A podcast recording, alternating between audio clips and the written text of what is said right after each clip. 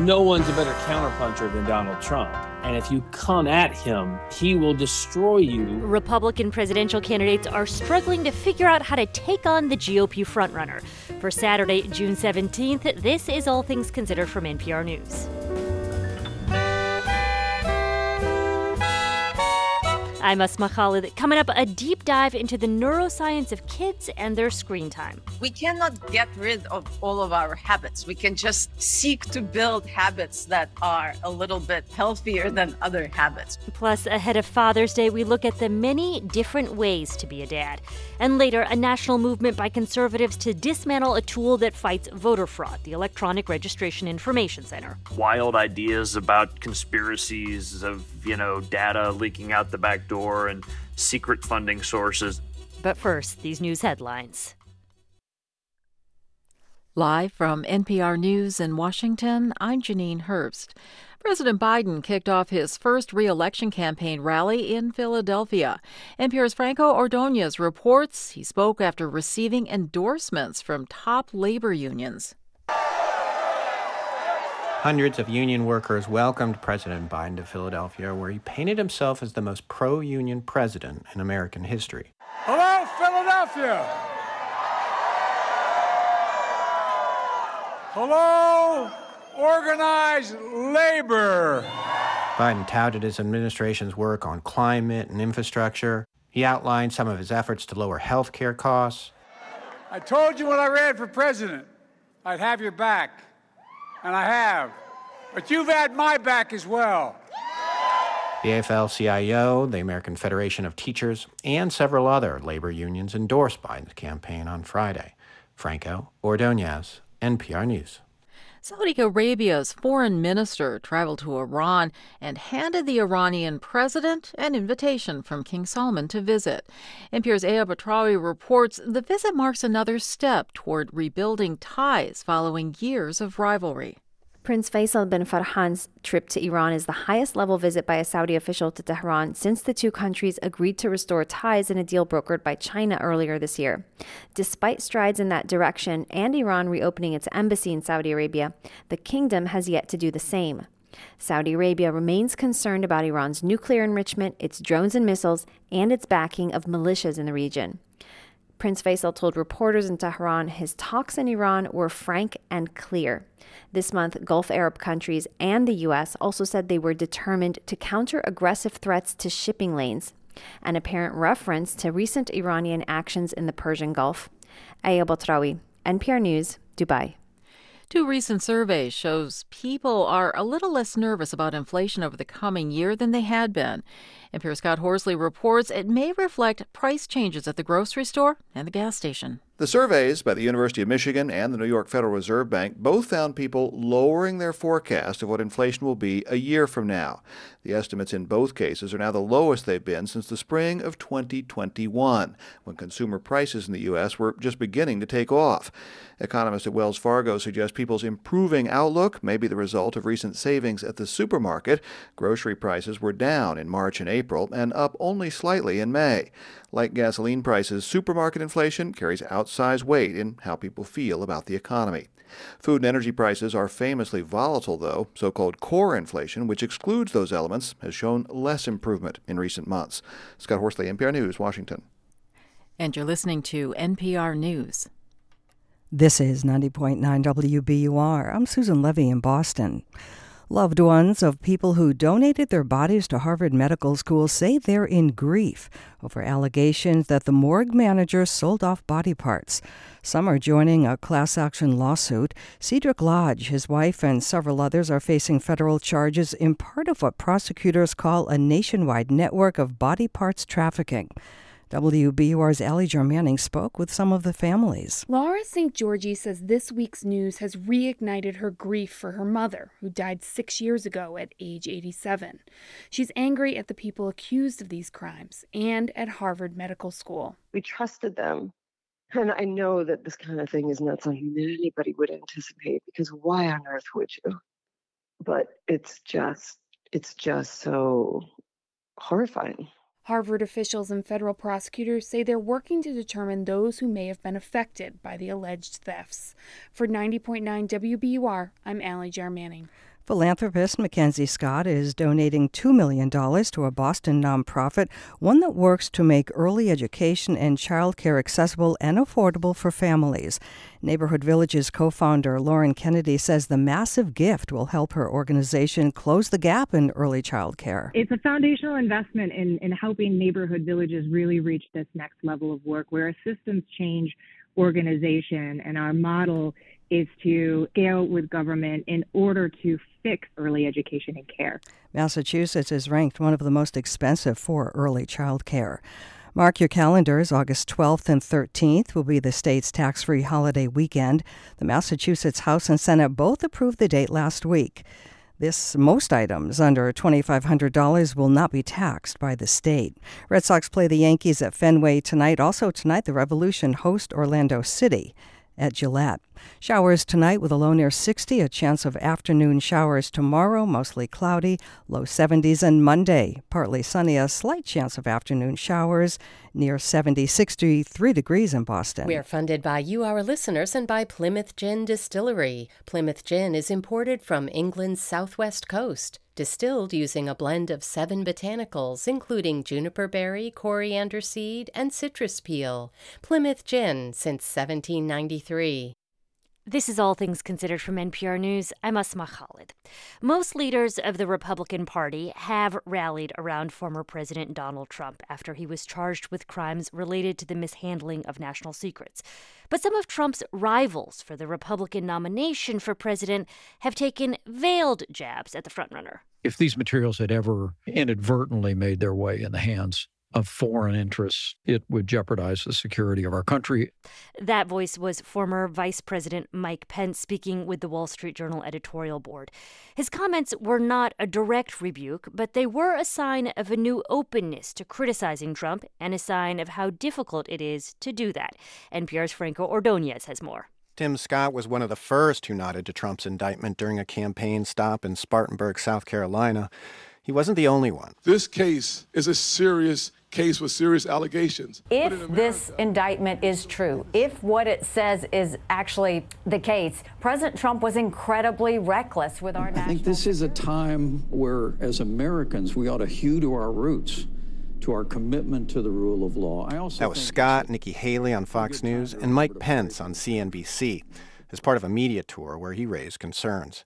It's a clear example of the balancing act Republicans are trying to walk suggesting Trump did something wrong and at the same time echoing Trump's complaints of a weaponized Justice Department that targets conservatives. It's a recognition that the field is getting serious. That's Alex Conant. He's a Republican strategist who helped lead Senator Marco Rubio's presidential campaign in 2016. While the primaries are not until next year, Conant says we're now in the middle of the so called invisible primaries which is all about fundraising, building staff, and appealing to base voters. And he says rivals can't make the same mistake they did seven years ago and wait too long to confront Trump. I think the candidates have learned the lessons of 2016, which is that Trump is not going to beat himself. You can't just leave Trump alone and assume that voters are going to make a different decision. One reason is because Trump appears to be getting more popular, at least among Republicans. A new NPR PBS NewsHour Marist poll finds that after the federal indictment, Trump has only strengthened his hold on Republican voters. More than three out of five of those voters now say Trump is their first choice in the primaries. It's unwavering.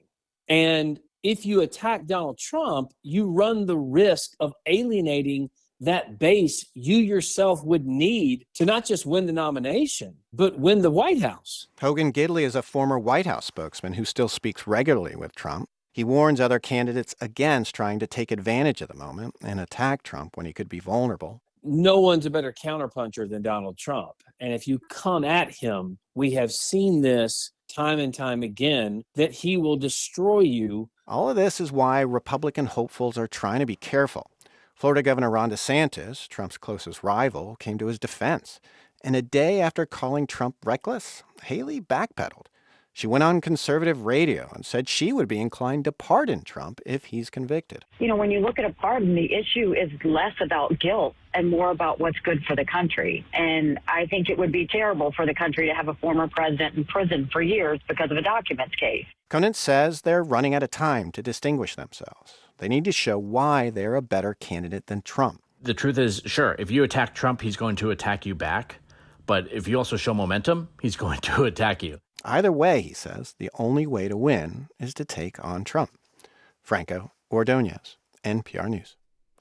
Parents are constantly being told they have to limit how much junk food their kids can eat or how long they allow their children to watch cartoons. And I will say, for a lot of moms and dads, uh, yours here included, that can feel impossible. Neuroscientists say they know why it's such a struggle. For our series called Living Better, NPR's Michaeleen Doucleff found out what's happening in a kid's brain that drives this overconsumption. Whether it's spending hours scrolling on social media or eating copious amounts of sugary junk food, these activities tap into ancient neural circuits and cause a surge in a molecule inside a child's brain called dopamine. Anne-Noël Samaha is a neuroscientist at the University of Montreal. She says these circuits and dopamine are critical to keeping your child alive. These mechanisms evolved in our brain to uh, draw us to things that are essential to our, our survival, you know, water, safety, sex, food. In other words, there's something in the sugary foods and the flickering screens that releases dopamine and tricks the brain into thinking they're essential.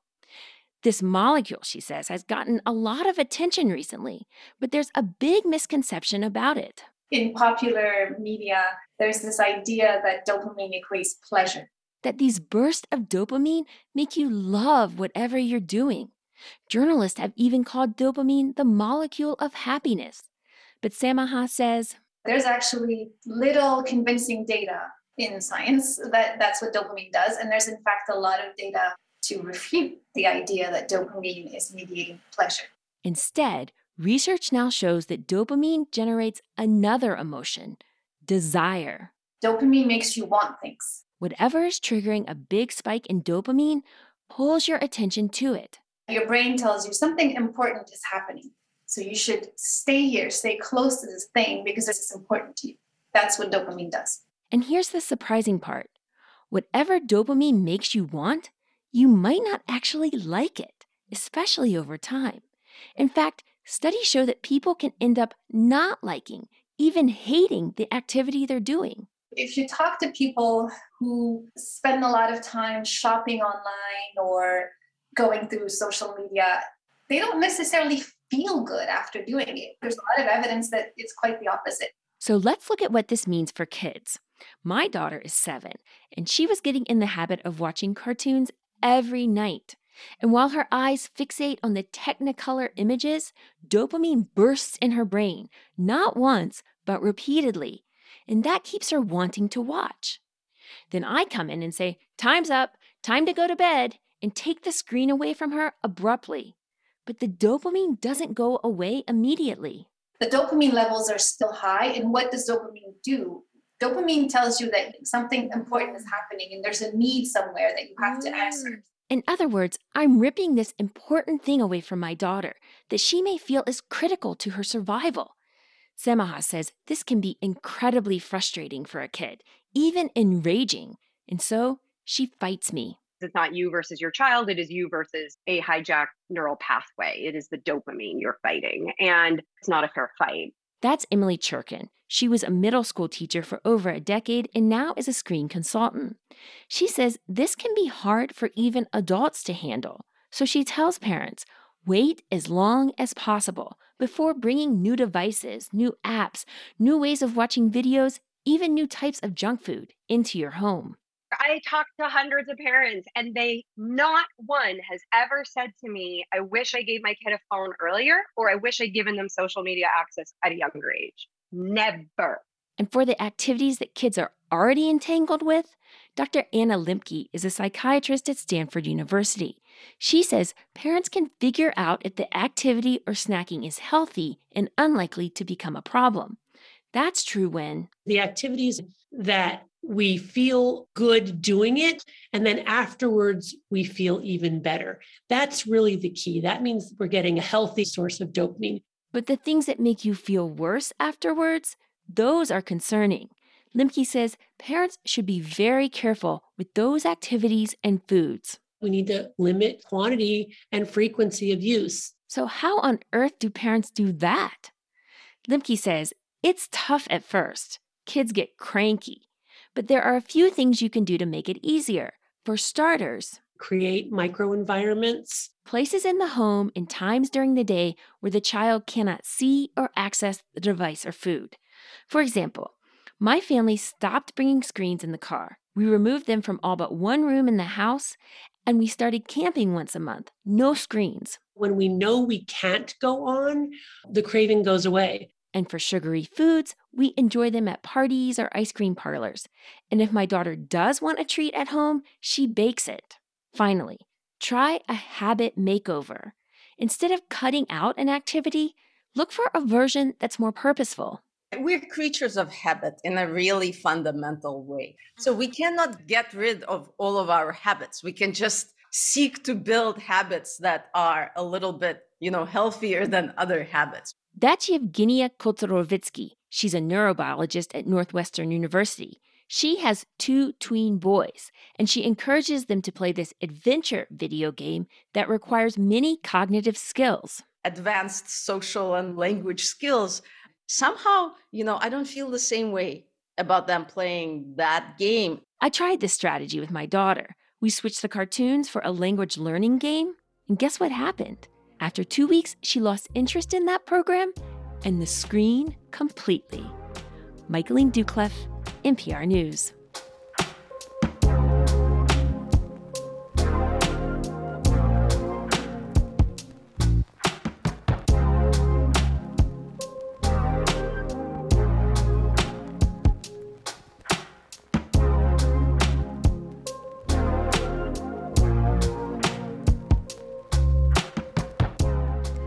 $1 trillion.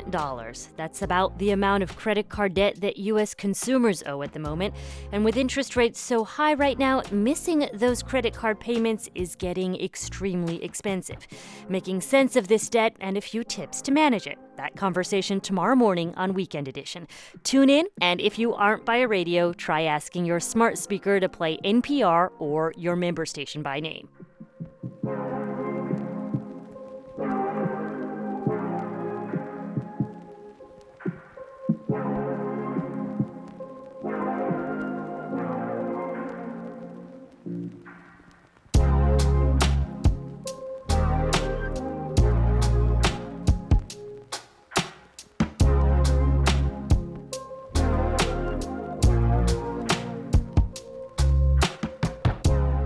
You're listening to All Things Considered from NPR News. We're funded by you, our listeners, and by Moonbox Productions, presenting the Boston New Works Festival, June 22nd through 25th, a weekend long festival celebrating new original plays by local playwrights at the Calderwood Pavilion and the Boston Center for the Arts. Tickets at bostontheaterscene.org. WBUR occasionally offers you the opportunity to win prizes in conjunction with our fundraising efforts. A pledge is not required to win a prize. Employees and associated sweepstakes entities are not eligible for any drawings or contests. For complete rules, go to WBUR.org. WBUR supporters include Zoo New England, Zoo What Makes You Happy. Discover incredible wildlife and learn about nature at Boston's Franklin Park Zoo and Stone Zoo in Stoneham. ZooNewEngland.org. And Complex Stories, working to turn big ideas into compelling videos, online experiences, presentations, reports, infographics, and more. ComplexStories.com. I'm Janine Herbst with these headlines. President Biden kicked off his reelection campaign in Philadelphia, where he spoke after getting endorsements from top labor unions, including the AFL CIO and the American Federation of Teachers. Biden touted his administration's work on climate and infrastructure. Voting rights advocates are asking a federal court to block new restrictions affecting voters with disabilities in Mississippi. The law, set to go into effect on July 1st, creates new limits on who can help someone return a mail ballot. And the European Union is slamming Russia's plan to hold what it calls elections in the four Ukrainian regions it occupies. The EU says this is a violation of international law. I'm Janine Herbst, NPR News.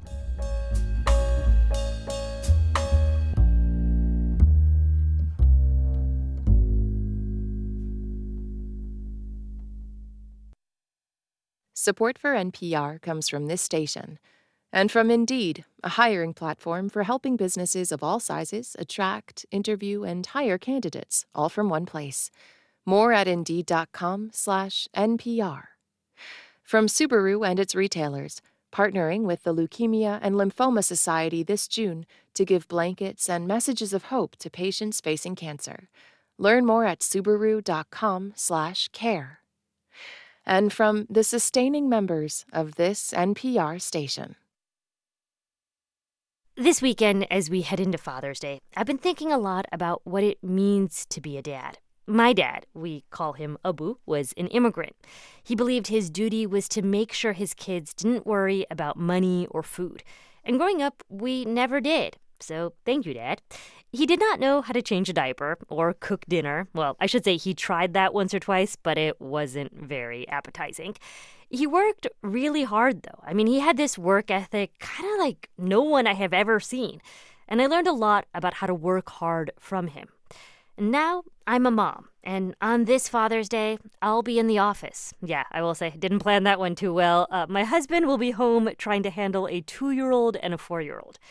My kids often say their dad is their best friend. When they cry, the first person they reach for, their dad. When they want to play soccer, their dad. When they want to build some crazy Lego contraption, it's their dad. Given the crazy, unpredictable life of a journalist, most days he drops the kids off to school and he picks them up. I owe a lot in different ways to both of these men, my dad and my husband. Two men who have shown me that there is no one universal way to be a father. There are so many different ways to be a dad. And so we wanted to talk to fathers from different walks of life, like Caden Coleman. We reached him right before nap time with his daughter, Journey. Okay. okay. Go get a popsicle. Go ahead and take it. You have your iPad, you have your TV, you have all your lovely toys, all your books. Here you go. You're welcome. Coleman is one of the dads we're hearing from this week ahead of Father's Day. He has two daughters. Journey is going on three. But she is basically going on 30. And Azalea is nine. The biggest thing for me with my kids was always to make sure that they were built for tough because of the world that we live in. Coleman is trans. He uses social media to talk about his life as a trans father, especially his experiences with pregnancy especially for someone like me who's also black, also low income, things of that nature. Especially 10 years ago, people weren't interested in learning about transmasculine people navigating pregnancy. So I had to do a lot of advocating for myself, and I experienced a lot of pushback and discrimination within the medical system based off of preconceived ideas of what a pregnant person is supposed to look like. Fast forward six years with my second child, I thought that it would be different, and it really wasn't. I still had to deal with people telling me that I didn't belong in certain spaces. I had to convince a lot of people that I was pregnant and that I wasn't just some strange man trying to infiltrate the OBGYN's office. I got offered abortions an astronomical amount of times one of the biggest things that people get wrong is that we hate our bodies. And thusly, anything feminine remotely is something that we will reject. And that's um, included but not limited to pregnancy. Those of us who identify more on the masculine spectrum, just because we identify as such does not take away our desire to have kids. And if we have the body parts to do so, why not? And the other thing is that a lot of people think that because we gave birth that we suddenly become mothers. And so people are always shocked when they hear my child calling me daddy, my children calling me daddy, and they're worried that our kids are going to be confused in some way, shape, or form. And that's just simply not true. Being a trans dad means I was assigned female at birth, and I was essentially raised to adhere to societal standards of what a girl is supposed to be, how a girl is supposed to act. I think that because of that upbringing for myself, I got to get the insight into how women are perceived by society. I also just have certain experiences. Like I know how to do hair. I know, you know, I'll know how to navigate when the menstrual cycles start and the bodies start changing. I know how to prepare them for what society is going to be expecting of them and teach them that they have autonomy over themselves. I'm just here to provide a safe space for them to grow and flourish into amazing adults who know what healthy, genuine love feels like and acceptance so that they know to be able to project that out into the world and hopefully be some sort of shining light to others. I feel like as a dad, my job is to be an example of that for them.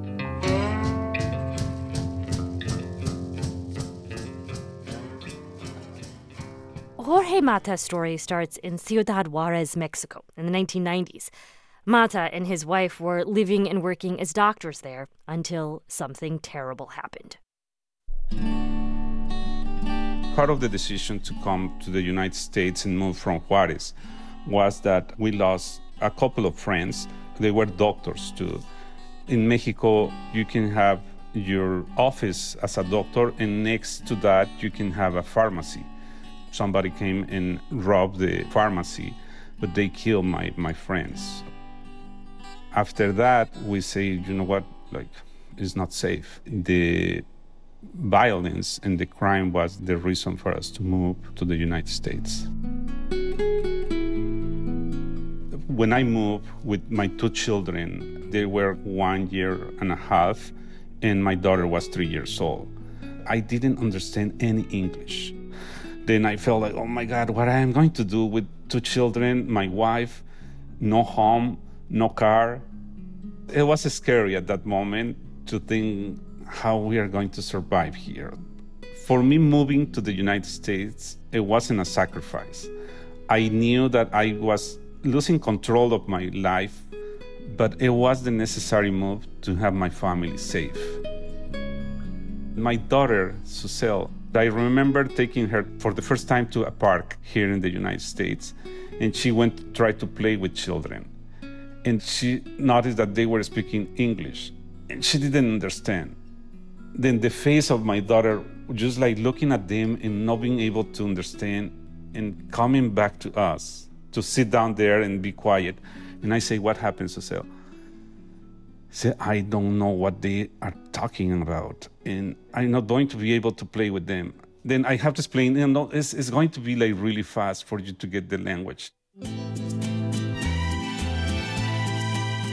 My first job was at the Outback Steakhouse. They say, What do you do? And I say, mm, I don't do anything because it's a new job for me. I didn't mention I'm a doctor from Mexico, no. But I said, you know what? I like to cook, and that's the only thing. Okay, they say, then you're going to start as a dishwasher. Then I start moving on the positions there to do salads and then to do fried things. And then in eight months, I was doing almost all the positions in the kitchen. When I'm cooking, my children, they know that I'm in the kitchen because First of all, they start listening mariachi music in the kitchen and they say, oh, okay, that is cooking. We have special meals for each one of them. My son likes to eat carne en su jugo. My daughter likes pozole. And my wife, we like to do carne asada and ceviche. What I most miss from Mexico was the friends at the level of college. And let me tell you, now I have two friends here that are my children, and they have college degrees. We talk about everything. We go to museums, we talk about art, we talk about music, we talk about the medical field, philosophy. They are so interesting, so intelligent that it's, it's amazing for me to see how they transform from the babies that we brought here to two really interesting human beings, adults that are doing well in their lives. Now, Mata is practicing medicine again as a physician's assistant in California. Dwayne Jolly is an Army dad. His military service often took him far away from his three children. And while we were taking fire, I remember thinking, please, God, don't, you know, sorry, don't let me get shot in the back. You know, that's really what really went through my mind at that time was, you know, my kids, you know. I'm a retired sergeant major from psychological operations. I deployed to Afghanistan for three years, and I spent one year in Iraq and about two years in Qatar. His wife, Patrice, is still active duty Army. They have a 26 year old daughter, a 21 year old son, and a 12 year old daughter. Sergeant Major Jolly spoke to NPR while he was on a rare romantic getaway with his wife in Hawaii. Oftentimes, just, you know, as a married couple, we don't get a chance to get away for ourselves. So we're down here in uh, Kauai, and uh, I'm sitting on the porch looking at the ocean and listening to the waves crashing in. I'd say the my two oldest kids really caught the worst of it as far as missing out on things. One of the worst parts was uh, my oldest daughter at the time. When I left, she was, I think she was nine, and so she was still a little girl, you know, pigtails and such. And then uh, by the time I came back, she had hit puberty, and that was a bit rough, you know, to leave your little girl and come back and, you know, she's becoming a young woman. I feel like I missed that transition period, you know what I mean?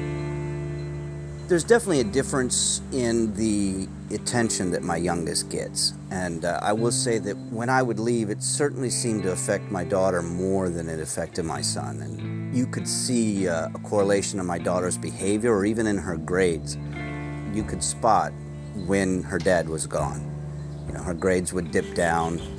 And then when I came home, you know, her grades would come back up, her behavior would come back up. And and then, yeah, with my son, he never really finished any kind of sport. So, for instance, I would start soccer with him, but then I'd deploy and he'd quit. And then, you know, I'd come back and we'd start baseball, and, but then I'd deploy and he'd quit. I would say that my son's the only one who's even made the comment that, you know, he's not sure about the military because we were gone so much and that he doesn't want that for his family you know, my older ones know now, of course, what I did, but even, you know, my 12 year old, luckily for her, she's, you know, had her dad at home more. Now that I'm retired, she doesn't have to worry about me going to combat anymore. I've promised her I'll never miss another one of her birthdays. You know, I, I will always be home no matter what I'm doing for her birthday. These sacrifices isn't just what the soldier or sailor or marine makes or airman, it's also the family. Their daddy, their mommy is not there for a year. You know, they're sacrificing their relationship with their parent. They're sacrificing their time. Not just the soldier, not just the sailor, but the kids as well. Even though it does take a toll on the family, I think it's important to serve your country. Serving your country is a noble effort, and I think that the sacrifices that we made were worth it.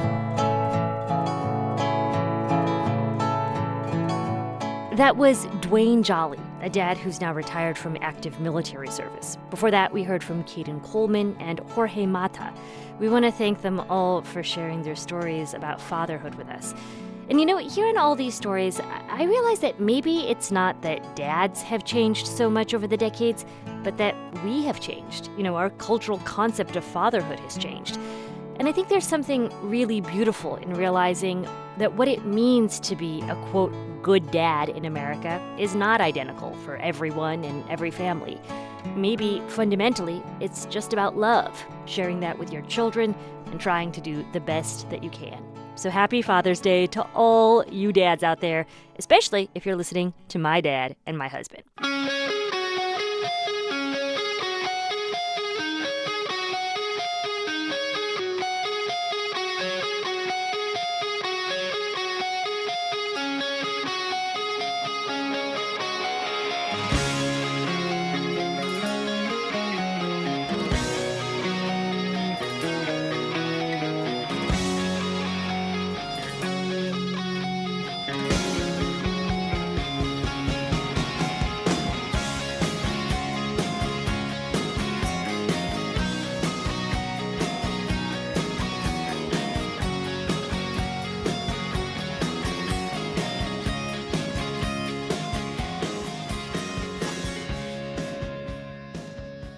You're listening to All Things Considered from NPR News. Everyone has a gender, and we express it all the time. But if you're an adult starting to think about your gender in a more expansive way, NPR's Life Kit has some tips on where to begin. Kyle Norris has more. There's no one size fits all to exploring your gender or identity, and it's never too late to be yourself. Amara Jones is a journalist. She says one place you can start is by remembering who you were as a child. Like that child who never got to be themselves is still very much in there. And once you reconnect with them, that voice, it will actually guide you through the adult world for the things that feel right. Jones was captivated by Wonder Woman when she was a kid. So, as an adult, she spent time asking herself, why was I drawn to Wonder Woman? And what does that mean for me now? You can also explore what artist Alok Vaid-Menon, who goes by Alok, calls small acts of permission. For example, Alok remembers when they were not yet comfortable wearing a full dress outside. So, what I'd do is, in the privacy of my own room, I'd put on lipstick and then I'd look in the mirror and that would be sensational. I was like, I can't believe I'm someone who is putting on lipstick. This is so much for me. And so I'd stay there for a week or two. And then on top of the lipstick, I'd wear a blouse that I wanted to wear. They did all of this for an audience of one at first.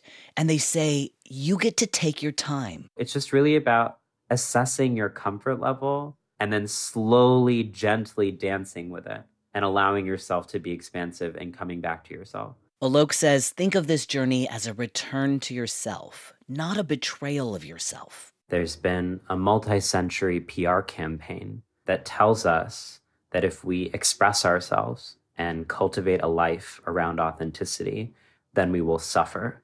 So it's better to remain silent and to fit into other people's ideas of who we should be. Alok wants to reframe this myth and instead says the more we're able to be our true selves, the more we're able to show up for both ourselves and everyone else in our lives. So you might find that not everyone in your life is able to show up for you at this time, but you still need to find support. People who love you for the you you are and the you you are becoming. Matt Rice transitioned 30 years ago in San Francisco. At that time, many of his friends were lesbians, and most of them did not support his transition. But the people who did support him were a group of gay men at the bar where he worked, the Lone Star Saloon. And these men were part of the bear community. Think larger and hairier dudes who enjoy wearing leather. I once explained to someone it was like having 1,500 grandmothers who would come up to you every week and be like, oh my God, you look so cute. Look, your facial hair is coming in. Oh my gosh. And it was absolutely pure, true love and support of me. You can also find support by reading stories about what Alok calls your transcestors in LGBTQ history books, because there are a lot of them, and you're in good company. You can also join support groups in person or online. And you can always ask people in your life if they know any trans folks who might be down to chat with you, so that you can see more examples of what exploring your identity might look like down the road. For NPR News, I'm Kyle Norris. For more tips from LifeKit, go to npr.org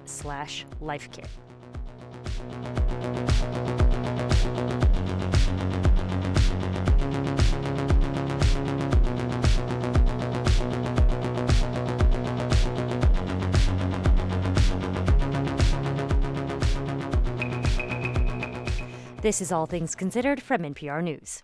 On 90.9 WBUR. Turn your old car into new news. Support the programming you love by donating your vehicle to WBUR. Learn how at wbur.org/cars.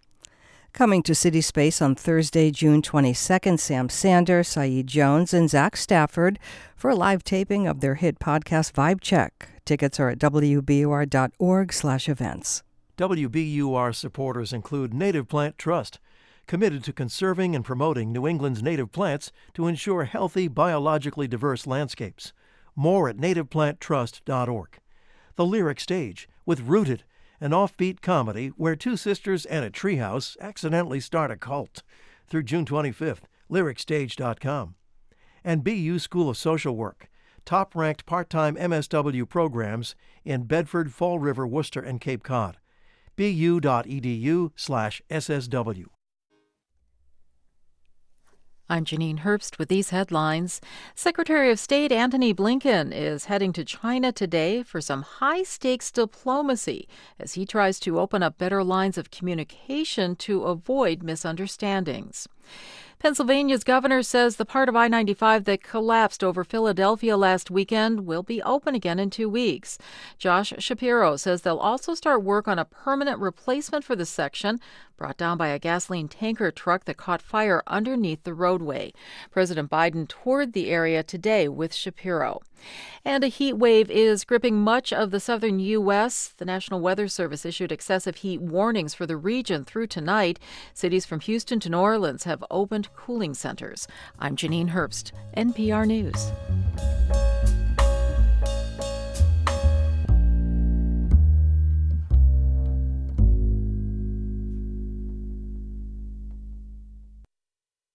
Support for NPR comes from this station and from Bank of America, offering access to resources and digital tools designed to help local to global companies make moves for their businesses. Learn more at bankofamerica.com/slash banking for business. And from Plymouth Gin Distillery. Plymouth Gin is imported from England's southwest coast, distilled using a blend of seven botanicals, including juniper berry, coriander seed, and citrus peel. Plymouth Gin since 1793. This is NPR. This is All Things Considered from NPR News. I'm Asma Khalid. A lot of voters still believe this false notion out there that the 2020 election was stolen. In large part, they believe this because of a woman named Cleta Mitchell. And if you don't recognize the name, Mitchell is an election attorney who was a central player in former President Donald Trump's effort to overturn the last presidential election. She was on that infamous phone call when Trump pressured Georgia election officials about the state's results. But the people of Georgia and the people of America have a right to know the answers. Now, Mitchell hosts a podcast about voting. Hello, welcome to this episode of Who's Counting with Cleta Mitchell. And the fringe conspiracies on her show are helping to push Republicans to abandon one of the best tools out there to fight voter fraud. NPR voting correspondent Miles Parks, along with our investigations team, has been tracing a year long pressure campaign to sabotage a bipartisan voting success story. On her podcast, Who's Counting? Cleta Mitchell is talking about the Electronic Registration Information Center, better known as ERIC. ERIC is a very insidious organization. And our This is weird. Only nerds who write about elections like me and nerds who run elections think about ERIC. Oh, Kathy Boockvar used to oversee voting in Pennsylvania as the Secretary of the Commonwealth. Was this the thing that was kind of in the conversation at all when you were Secretary of State? Eric specifically? Yeah. No. I honestly, nobody knew what Eric was. ERIC is a voluntary partnership. It allows states to share information about their voters. It enables the people who run elections to know when their voters move or die. It's also the only way states have to flag if someone votes in more than one state, which is illegal. For a while, everyone loved it. Well, almost everyone. Cleta Mitchell has spent the past year working to dismantle ERIC. We need people to tell their legislatures and tell their state election offices to stop sending the data, to just withdraw from ERIC.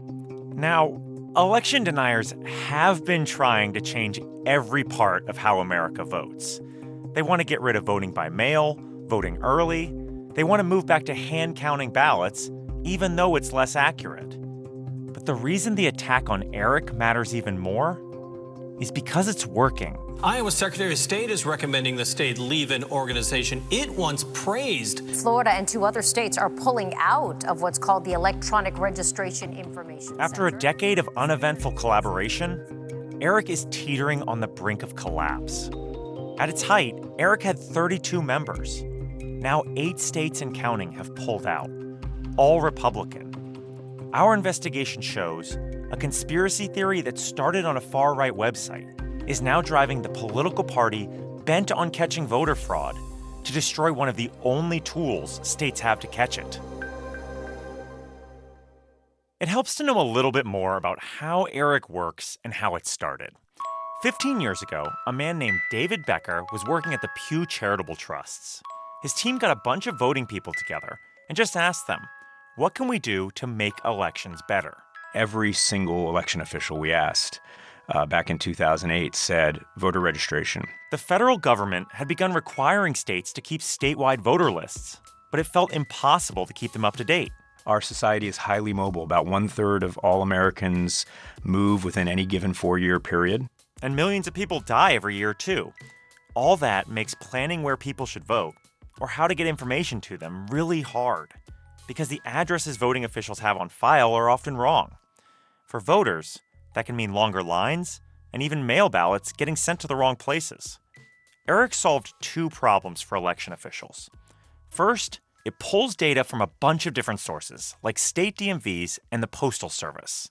Second, it sifts through that data and spits out reports that election officials can use to keep their voting rolls up to date. It allows states to tell with almost certainty which voters are which. Whether John Doe in one state and John Doe in another state are the same John Doe. And they can tell the state with the older record that John Doe has moved away and the state with the new record that you've got a new voter and you should reach out to them, make sure they know they can get registered to vote. The system helped update voter rolls, which attracted Republicans who have long prioritized cleaning up America's voting lists. But it also required states to reach out to eligible voters who weren't registered yet, which appealed to Democrats. And states also use it to prosecute the small amount of fraud that does happen every federal election. You know, the good news is that kind of crime is rare, but we take it seriously. This is Ohio Secretary of State Frank LaRose. I talked with him about Eric for a while in February.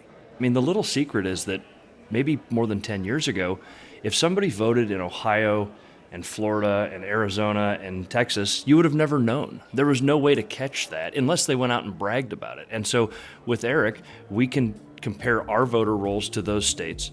So Eric was considered a success and growing until January of last year.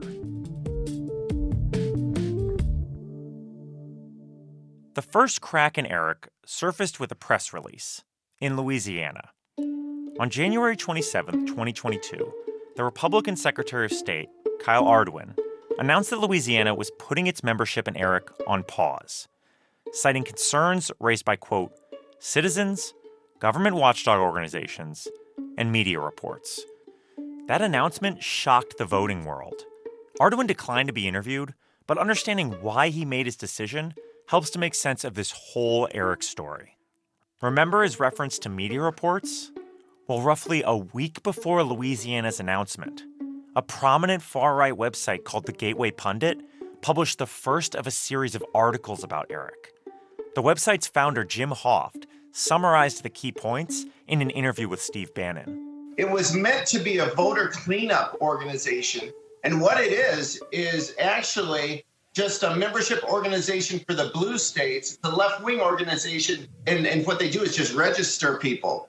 NPR's investigations team analyzed hundreds of thousands of social media posts and found that the first Gateway Pundit article was the moment when far right interest in Eric really took off. But the bigger question is still why is a guy like Kyle Ardoin, who's worked in elections for more than a decade, making policy decisions based on articles in the Gateway Pundit? And to try to find that answer, we head to a town hall event in Houma, Louisiana. Uh, it is my honor to welcome each of you here. Ardoin said little publicly about his Eric decision last January, but our investigation found he did bring the announcement to perhaps the only constituents at that time who would even care. We the People, the Bayou chapter. I've been communicating with individuals from We the People from all across the state on a regular basis. It is phenomenal to have citizen activists. The group is one of several chapters in the state and one of hundreds of grassroots organizations across the country motivated by Trump's voting conspiracy theories that have popped up since 2020. They're part of a new election denial blueprint that helps propel fringe ideas into government action. When Ardoin announced his decision to withdraw from Eric, the room cheered. This week, I sent a letter to the Election Registration Information Center suspending Louisiana's participation in that program. Ardoin was gearing up to run for re election this year, and Ohio's Frank LaRose noted that after the Gateway Pundit article, Eric had become a key topic in Republican primaries, where candidates cater to the die-hard members of the party. You could see where somebody who's out there trying to prove their conservative bona fides in a primary, which is what you do, uh, would read this article and say, okay, that thing is bad. Let's get our state out of it. But ho- hopefully, over time, the noise about this starts to die down and other states look to get back into it. Remember that last thing LaRose just said. We'll come back to it.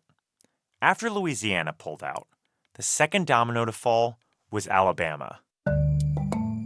Saw what happened in 2020 around the country and how disturbing that was? This is Wes Allen at a campaign event in his race for Secretary of State of Alabama. Early in his primary run last year, he promised that the state would pull out of Eric on his first day in office if he won. That promise came a week and a half after the Gateway Pundit article, for those keeping track at home. We started hearing it on the campaign trail too. When I would travel, and these voters would be at these particular meetings that I would go to, this subject matter came up. But when we got into the actual problems with Eric, Allen told me it wasn't really about that. One issue that keeps coming up is this alleged connection to George Soros. The liberal billionaire is at the center of a lot of false, right wing, and anti Semitic conspiracies. The initial Gateway Pundit article calls Eric Soros funded in its headline. And when Allen made his announcement, he said, quote, Soros can take his minions and his database and troll someone else because Alabamians are going to be off limits permanently. But when I asked him about that accusation, he backed off it. I mean, it's maintained now by the states, but it really doesn't matter in my mind um, who funded Eric. You know, we're still not going to participate in it. You know, it doesn't matter if it was a leftist group or right group, whoever. We just feel, and you know, I heard loud and clear on the campaign trail that the people of Alabama want their data protected. Just to be clear, the Soros funded Open Society Foundation has given money to Pew Charitable Trusts, which helped develop Eric.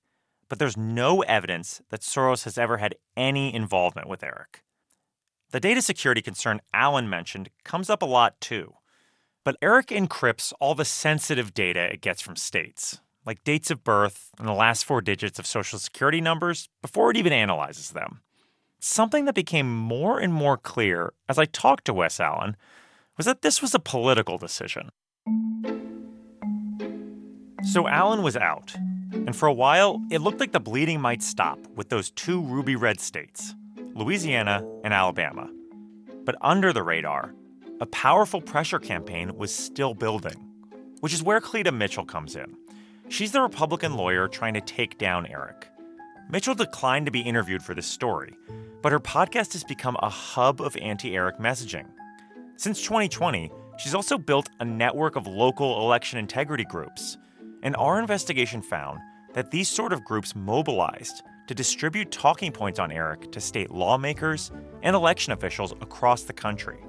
Mitchell has also met with red state officials on Eric, including Florida's Secretary of State. It's a dear friend and a real friend of election integrity, and that is Cord Byrd. Even before he was secretary, Mitchell said Byrd joined her weekly election integrity calls.